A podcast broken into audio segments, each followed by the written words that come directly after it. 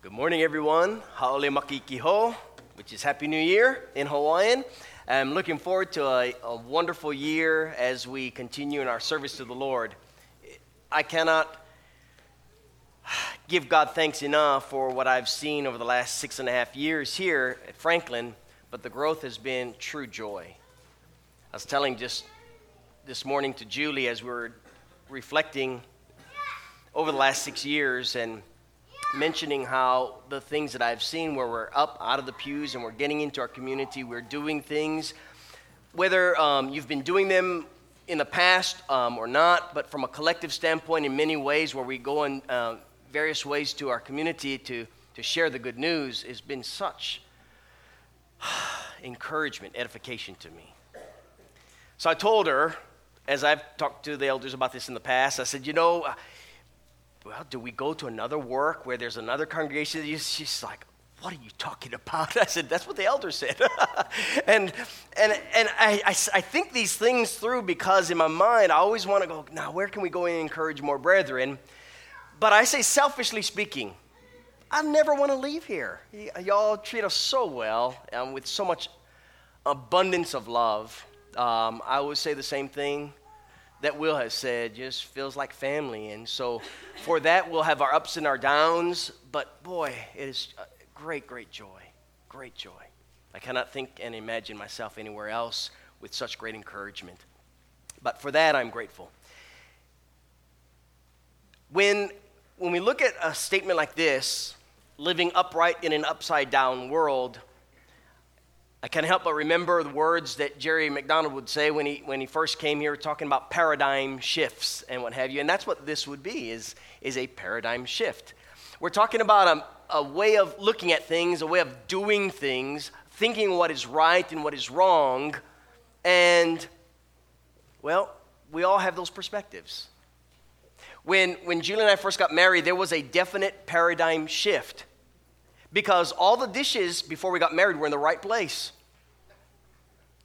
And then when we got married and she's in the kitchen, all of a sudden they were in the wrong place. All the, everything was upside down as far as I was concerned. And I could just imagine in hindsight now, from her perspective, everything was upside down to begin with and she's putting them in the right place, right, hon? and so, again, perspectives that we have. The same thing with right and wrong with morality. I'd mentioned to you, having not been raised in the body of Christ, that the way I was raised is the way of the world. And so, what I thought was right, I learned after becoming a Christian was wrong. Things that I did that I didn't think anything wrong with, that I now view as sinful, very upside down. But the world doesn't look at itself as being upside down. The world looks at, at itself and saying, We're all right. And now you Christians come along and you mess things up. And that's what we see here in Acts chapter 17. And we're going to get to Acts 17 toward the very end of the sermon. But I want you to, to know that that's just the way it is. The way of the world is very different. And that's because the way of the world, according to scriptures, and as is given in Acts chapter 26, is darkness. That's what God says. That's what divine revelation says to us is darkness. So great that that you led for us, Gordon, the songs "Ye Are the Light of the World," because we're talking about a world that is dark. Go to Acts chapter 26 and note what Luke is writing to Theophilus about. Here's the Apostle Paul, and he's re- recounting the life that he had before being in Christ as a Pharisee, as a Jew, and having come to Christ. In the conversation with the Lord, who was seen in heaven from his vision, if you will, in verse 14, the Lord says, Saul, Saul, why are you persecuting me? It is hard for you to kick against the goads. So I said, as Paul is reflecting, Who are you, Lord? And he said, I am Jesus, whom you're persecuting. But rise and stand on your feet, for I have appeared to you for this purpose, to make you a minister and a witness both of the things which you have seen and of the things which I will yet reveal to you. I will deliver you from the Jewish people as well as from the Gentiles, to whom I now send you to open their eyes in order to turn them from darkness to light and from the power of Satan to God, that they may receive forgiveness of sins and the inheritance among those who are sanctified by faith in me. You see, that's the power of the gospel. It's going to turn your world upside down as it had just done for him, whose eyes had been blinded to the truth, to the light, literally and figuratively. And now he's going to take him as this example of one who has been changed, who's been converted, to go share the light, to go share this upside down way of thinking, the way of living, the way of God to this world. And so, therefore, the world, even, and I would even add the worldly among Christians, because just because you're a Christian doesn't make you fully converted in your walk. There are Christians that are walking a worldly walk. That's just a reality. And so there are those who are even worldly among the people of God that have an upside down view of morality. And sometimes, and I'm not focusing on that so much in the lesson this morning with regard to the church, sometimes you can definitely see the upside down way of thinking among brethren. Um, one I remember in particular, and again, this would be the only thing that I'll, I'll use for the illustration. But I remember soon after becoming a Christian, and I was reading up on uh, those that are qualified to serve as shepherds of the flock. And this one particular congregation I knew of, the men that were chosen as elders were great businessmen, but not spiritually minded in, from my vantage point. Now, mind you, I'm a very young Christian, still have a lot of arrogance in me. And, but still, in my mind, I'm going, great businessmen, not great spiritual leaders in my mind, but they were chosen as elders. And so in my mind, I'm thinking, that's upside down. The scriptures are very clear about who the shepherd should be, and even the men in the congregation knew the scriptures from that standpoint. But as far as the chosen, upside down. And so that's what I'm talking about. It even happens among the people of God. Well, here in 1 Peter chapter 4, verses 1 through 4, and we'll get back to this text later on in, in the lesson. You know, here is Peter, and he's reminding brethren, you used to live this way, this raucous lifestyle, carousing. And now they look at you as strange people, that you don't run in this life of dissipation with them any longer. That's what happens. Or as Isaiah says to his own people, speaking specifically of Judah, saying, you know, what they call evil good and now good evil, all of these things is upside down. These are the people of God. And so when we look at the way of the world, the way of the world is not running the way it's supposed to run. But that's why it's the world we pray for, as we have done this morning, and as we do from time to time, we pray for our leaders and we want our country, right, to follow God. But in reality, our country is people who are in darkness. Why would they follow God? And the reality is, what we want is our country, as it, speaking now individually of those who make up citizens within this country, or even, even anyone who is visiting in our country, we want them to turn to the Lord and to become citizens in the kingdom of heaven. That's what we really want. And then the reality then is the ramifications from that. We get, we get um, a byproduct, if you will, of those who hopefully would be godly leaders within this country. That's what we're looking at. And so, to do that, to, to have that way of, of living, we have to change the way of thinking. And that's where the gospel comes in. Because there is an upside down way of thinking to go from the world, from darkness to light. For instance, and these are just uh, very simple illustrations look out for number one, right? That's what we're told. Look out for yourself you are number one, so everything is about you. And, and yet, when we look at scriptures, we are told to not only look out for our interests, but for the interests of others. In fact, in Philippians 2, verses 3 and 4, it's to esteem others as higher or better than yourself. That's a very different way of thinking. And that's why you have phrases, um, catchphrases um, in the name of Christianity like, I am number two, right? In others, putting other people first. Things like that. Because this world says, no, you're not number two, you're number one. So it's a very upside down way of thinking. Or only the strong survive, right? Like the animal kingdom, evolution. And so where that mindset is only the strong survive. And yet, we have scriptures that say otherwise the meek will inherit the earth, not the strong. Or you have a statement like, God helps those. This is like one of those fable, uh, I don't know, mythological fables that, that are found somewhere in First Opinions in the Bible. And God helps those who help themselves. That's a proverbial statement that I've even heard among Christians. And yet we are told it is when I am weak, then I am strong, Second Corinthians tells us, right? In chapter 12, verse 10.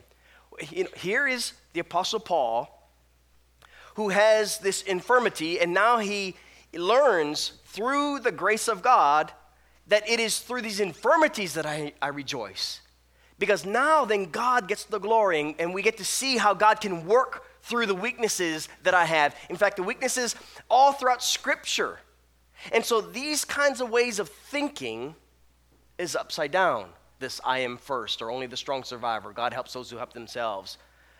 If that were the case, then we'd have a lot of scriptures that we have to rip out of our Bibles. Because God helped those who could not help themselves. There are those at times that God helps before there was any faith on their end. And so we get to see something about our God, and we get to see a lot about ourselves as well. So there's this way of thinking. How about the fact that the lifestyles that we see are upside down? It is very um, seemingly appropriate in the way of the world that two people would live together before even thinking of being married to each other. The fact that you would get married before being together is just unthinkable.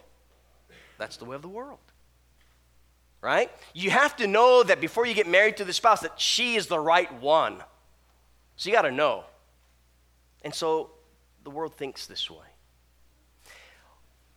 It's no big deal for for young people to be sleeping together. In fact, there are those who are professing Christianity that even blurted out that yeah, that's the way it is.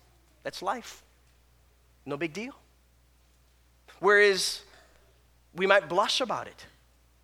Those who love the Lord and understand about fornication. In fact, when we were in the jails, the women were asking, What is fornication? Right? What does that mean? Oh, is that wrong? You know, and we're like, and on our end, it's like, I, thought everyone in the world, as soon as you're born, you know these things. but it's not that way. Or how about just living an immoral lifestyle? coarse jesting, whatever it is, where it's just so common. In fact, on regular TV now, there are certain words that you might blush at, just used so nonchalantly, even among children.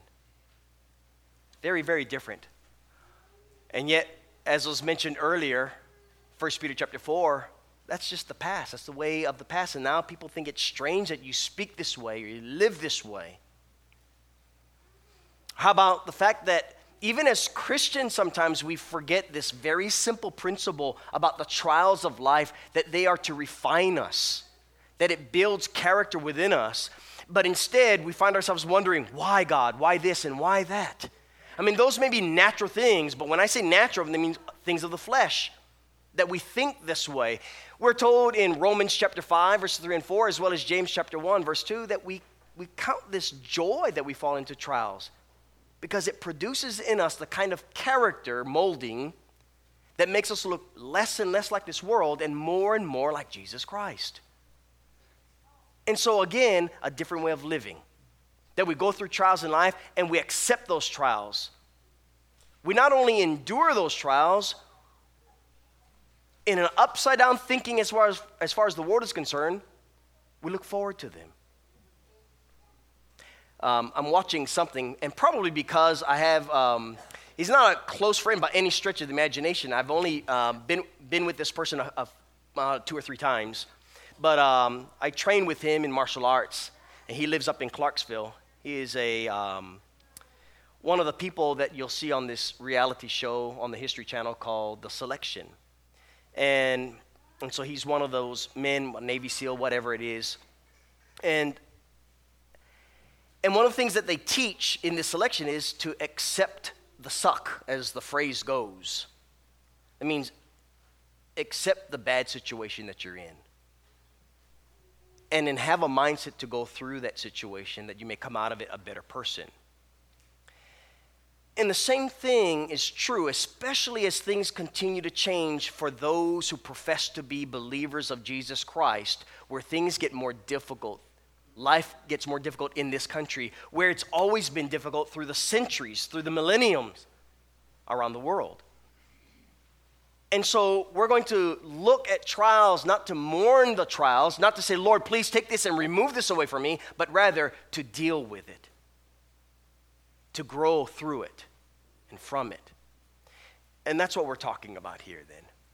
Or how about looking for the very best for success. In other words, we're going to get the best person for the job because now we know and we fill in the blank how the best person can do this and the best person can do that. And in the way of the world and in certain aspects that have to deal with life, I get it. We all get it. That's we choose the best to do the best job, right? I mean, even in scriptures you can even see that we're going to get godly people. But that's spiritually speaking physically speaking, we want the very best. But yet, when we read all these biblical events that have taken place, who does God choose? He chooses the lowly, He chooses the humble. He takes a small, tiny nation, not this big grandeur nation, to make a name for Himself. He chooses a man after His own heart, one that the other people would not choose to make himself a leader. He says, when you are least in the kingdom, then you'll be great in the kingdom. If you want to be first, you have to be last. Again, upside down thinking. And so it is with this mindset that you have not just the way uh, that you think, but the way that you live that's very different than the way of the world. And that is why instead of having that rich business person that's shown great success, but may not be very spiritually minded, you might have someone who's very poor. But he loves the Lord with great passion. And he shows great maturity and wisdom in Christ. Not in the ways of the world, but in Christ that shows a great leader for the people of God. That's what we're talking about when we're looking at this way of, of living. And it's not just that, but even salvation itself. And brethren, this is one that many of us have grown up with a mindset that not with our words, but with our deeds, as if we've got to save ourselves. Now we know with our, with our words and with our thoughts, only the Lord can save us. But our emphasis in the way we do certain things at times brings out a mindset in practice that, yeah, I mean, Lord can't save me, only I can do that. Now, we never, again, I want to repeat, we never say it that way, but we may act that way in practice. And yet, when we look at the scriptures very clearly, that's an upside down way of thinking that we can save ourselves. If that were the case, we would not need a Savior. And so, without going into too much detail, I'll, I'll deal with this part in another sermon very specifically. When we look at the mindset that has to change from the way of darkness to the way of light, we have to change the way we think, the way we do, if you will. And so, what that means then is we follow the one who's come into this world to save us from darkness. That's why in John chapter 8, verse 12, Jesus said, I am the light of the world. Whoever follows me will never walk in darkness, but will have the light of life. And that's how John starts his gospel, does he not? That's how he starts it. He starts it in John chapter 1, verse 1 following, and in 1 John chapter 1. you can read that it's a very fundamental point as far as who Jesus Christ is and thus the gospel message that follows with him. He's the light of the world. And therefore, if he's the light of the world and we come to Christ, well, guess what? Then our world turns right side up all of a sudden because it was upside down. We just didn't realize it. We have a paradigm shift, if you will. And so those who are able to admit that they're sick are able to actually be made well. That's why the Pharisees couldn't get it. They already thought they were well. And these are religious people, mind you. I don't need the Lord because I already have him. Jesus saying, showing otherwise. I didn't come to call the righteous. I didn't come to call those who already thought them to thought themselves to be well. I came to call the sick. I came to call sinners. Is what he's basically saying in Matthew chapter 9. And so there's got to be this mindset that says, you know what? I'm lost. And when the gospel hit me between my eyes, I went from this in my mind, and this is the way I, thought I'm a good all American boy. Maybe from the islands, maybe a little different. But I thought myself, the average Joe, if you will, life is good. Why would I need to come to the Lord? If I die, I'm going to go to heaven. At least that's what I was taught from society. Just be a good moral person, don't kill anybody, you're all right. I learned that I needed to show myself as one who was in need of salvation. The gospel did that. And it thus changed my way of thinking and changed my way of, of looking at my relationship with God. And that also meant that, that I would be willing to die. But here I'm going, I want to live. Well, if you want to live, you're going to have to die. Well, that's upside down thinking. No, it's actually right side up thinking. You die to yourself so that you can be alive with Christ. And hence, that's why baptism, I love baptism in that the gospel message is right there. That you're dying to that old man of sin, and in that death, you're able to live. Because you live in Christ through the power of Christ, through his blood, his life giving blood. And that you are able to be raised from the dead.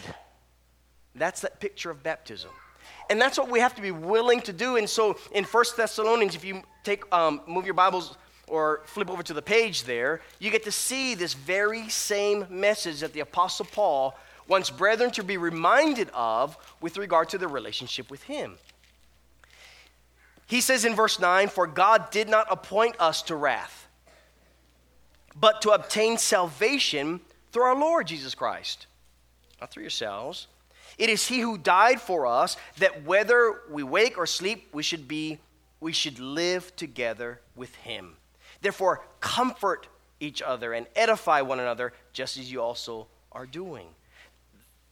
You're going to have to be willing to die if you want to live. Again, with the world, that's upside down thing. It's like Jesus speaking to Nicodemus saying, You must be born again. That's impossible. That's upside down thinking. But if you want to live, that's what you're going to have to do. So, again, when we look at these things, it helps us to see in perspective that this is actually the right side up way of doing things. And that's why in Romans chapter 6, whether it's verse 2 or whether it's verse 8 or other uh, passages that you can look at, those who are in fact alive in Christ put to death the way of the world. They put to death darkness. And that's exactly what Paul is basically saying. Have we who died to sin live any longer in it? So, very, very key. We put to death the ways of the world, we put to death the flesh, if you will, for sin. That's when the world, technically, um, from, well, biblically, I should say, not technically, biblically, is turned right side up in our lives. But what that also means then is the world is upside down as, as our, uh, we are upside down as the world is, is now looked at us. I remember um, when I became a Christian, Andy and Kathy Barrett, I mean, every single day, seven days a week for the 10, 11, 12 weeks, I don't remember, but the summer, I was living with them, spent that every evening, whether it was at 6, 7 o'clock at night on a Sunday, 8 o'clock, 9 o'clock at night on a Sunday, or whether it was 12 and 1 o'clock in the morning, Monday through Saturday. But they would study with me the scriptures and try to make application with me through our studies. And so my mind was continually being renewed and changed so that when I got back to Nebraska and back on, on the wrestling team, all the guys the, on the wrestling team like, what happened to you? You're so different. And I look back at their words with fondness, with joy now. Back then, it was like, I look the same. oh, you're talking about the way I'm living? Hey, I'm a Christian, man. I love the Lord. I want to serve Him. And come join me. Uh-uh. Don't want any part of that. Let's go party. Party? Man, if there's any partying, it is in the Spirit of the Lord to serve Him. Let's do that. No, weirdo. This thought I was weird. And then all the friends that I had in Hawaii and the islands, even more so, because they know me or knew me all my life.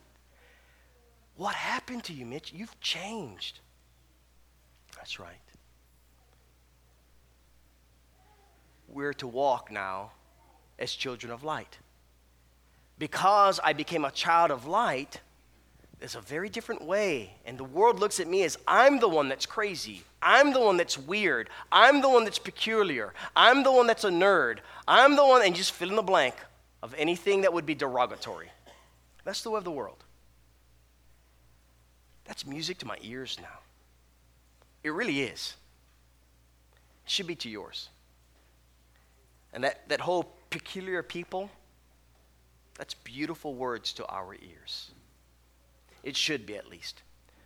No longer do we have a, I'm going to sue you because you did something to me mindset. Instead, I'll be long suffering and I'll be forgiving. Well, I wouldn't forgive that person for doing this to me. That's because you're, you're thinking the way the world thinks.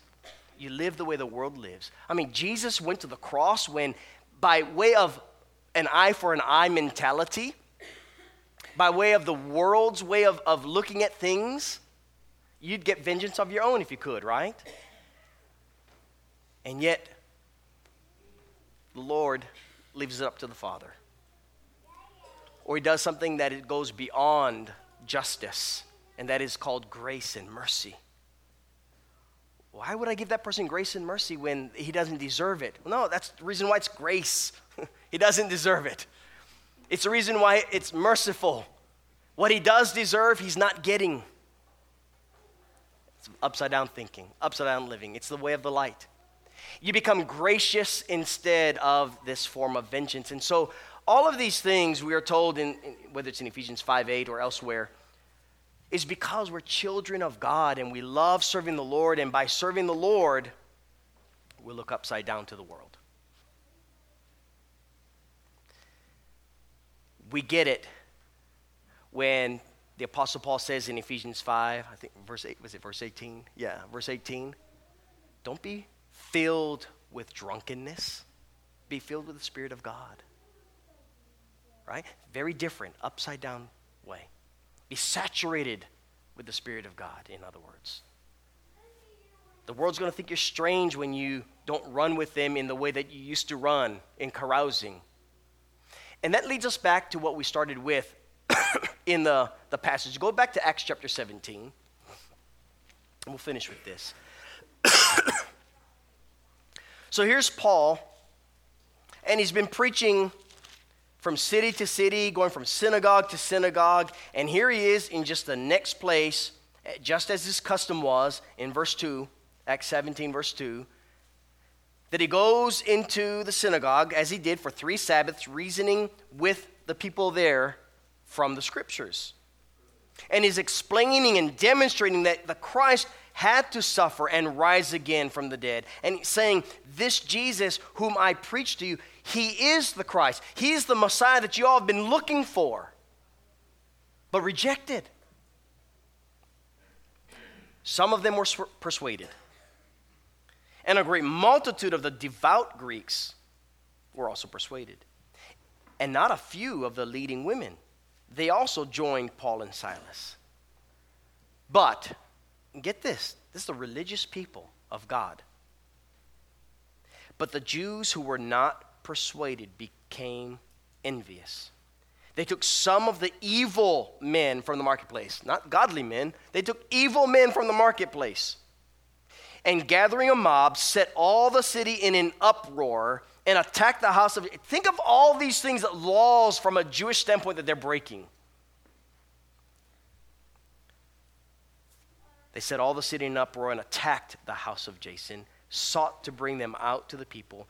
But when they did not find them, they dragged Jason and some brethren to the rulers of the city, crying out, These who have turned the world upside down have come here too. See, that's what they do to the world. Christians do. You know, the they that we're speaking of is us, right? that's what we do when we share the gospel, when we live as lights in this world that's dark. And they go on to say that they troubled the crowd and the rulers of the city when they heard these things. Because Jason had harbored them, verse 7. And all these, these weird, upside down thinking, upside down living Christians are acting contrary to the decrees of Caesar, saying there's another king, Jesus. How convenient. The Jews who did not look at Caesar as their king would regard Caesar then as their king because of these Christians. They would rather have Caesar than Jesus Christ, the Messiah that they were longing for, waiting for, as the consolation of Israel. But they rejected the Christ when he came. And, brethren, that's going to happen. Here in 2017, we share God's message with our neighbors, possibly with our family, with our co workers. And our mindset should be that those that we're sharing the gospel with are people of the world. This is an upside down way of thinking. Now, mind you, we live in a country that still, and particularly in the Bible Belt, that people know who Jesus Christ is. Not many people are like myself, where when you hear Jesus, you're like, well, I don't know who that is. So I get that. But you're still talking about people who have a mindset of the world, that think the way of the world, even if they know who Jesus Christ is from a verbiage standpoint, from an academic standpoint, but no relationship with Him. And when we share the gospel with them, many of them will reject the message and the messengers that we are.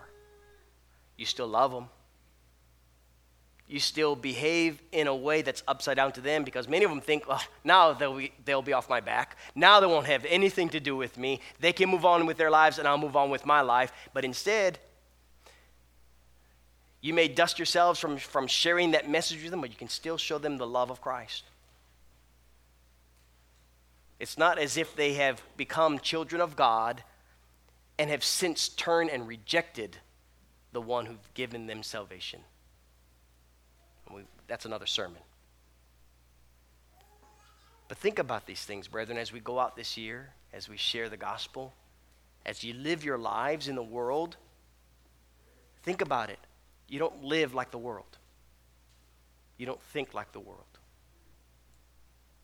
You weren't saved like the way the worldly are saved. You're saved by the precious blood of Jesus, and because of Him, you're conformed into His image, into His likeness for His glory.